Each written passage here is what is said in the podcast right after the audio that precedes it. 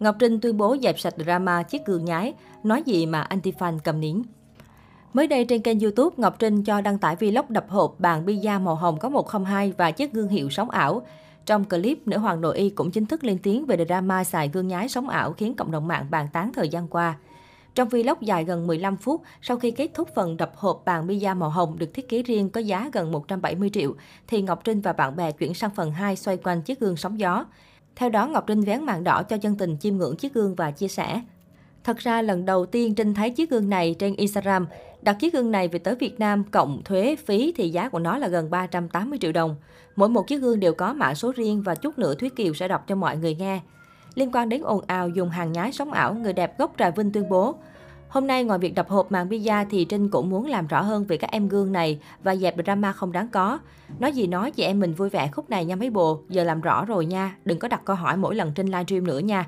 Tự coi lại tập này và tự giải đáp thắc mắc cho mình nha. Trước đó Ngọc Trinh từng đăng tải hình ảnh thả dáng bên chiếc gương hiệu nổi tiếng Ultra Fagola. Tuy nhiên, nhiều người dựa vào đường vân và màu sắc của chiếc gương nhận định nữ hoàng nội y dùng hàng nhái ồn ào lên đến đỉnh điểm khi người đại diện cho nhà sản xuất của chiếc gương này lên tiếng, chiếc gương mà Ngọc Trinh dùng là hàng lệch chuẩn. Cách đây không lâu, Ngọc Trinh bị réo tên vụ ồn ào từ thiện của giới nghệ sĩ. Cụ thể, các diễn đàn mạng xã hội bất ngờ khui lại bài viết người đẹp gốc Trà Vinh kêu gọi từ thiện để giúp đỡ bà con miền Tây gặp hạn mặn vào tháng 3 năm ngoái nhưng chưa sao kê. Ngay lập tức, thông tin trên thu hút đông đảo sự chú ý của cư dân mạng. Theo đó, dân tình đào lại bài viết Ngọc Trinh từng đăng tải ngày 13 tháng 3 năm 2020, kêu gọi mọi người đóng góp để giúp đỡ người dân miền Tây bị ảnh hưởng bởi hạn mặn. Ngọc Trinh cũng thông báo bỏ tiền túi 200 triệu và vận động mạnh thường quân quyên góp để mua máy lọc nước cho bà con. Cô viết, Trinh xin góp 200 triệu cho chuyến vận động này và mong là các mạnh thường quân cùng chung tay với Trinh đem lại nhiều máy lọc nước mặn đến cho bà con.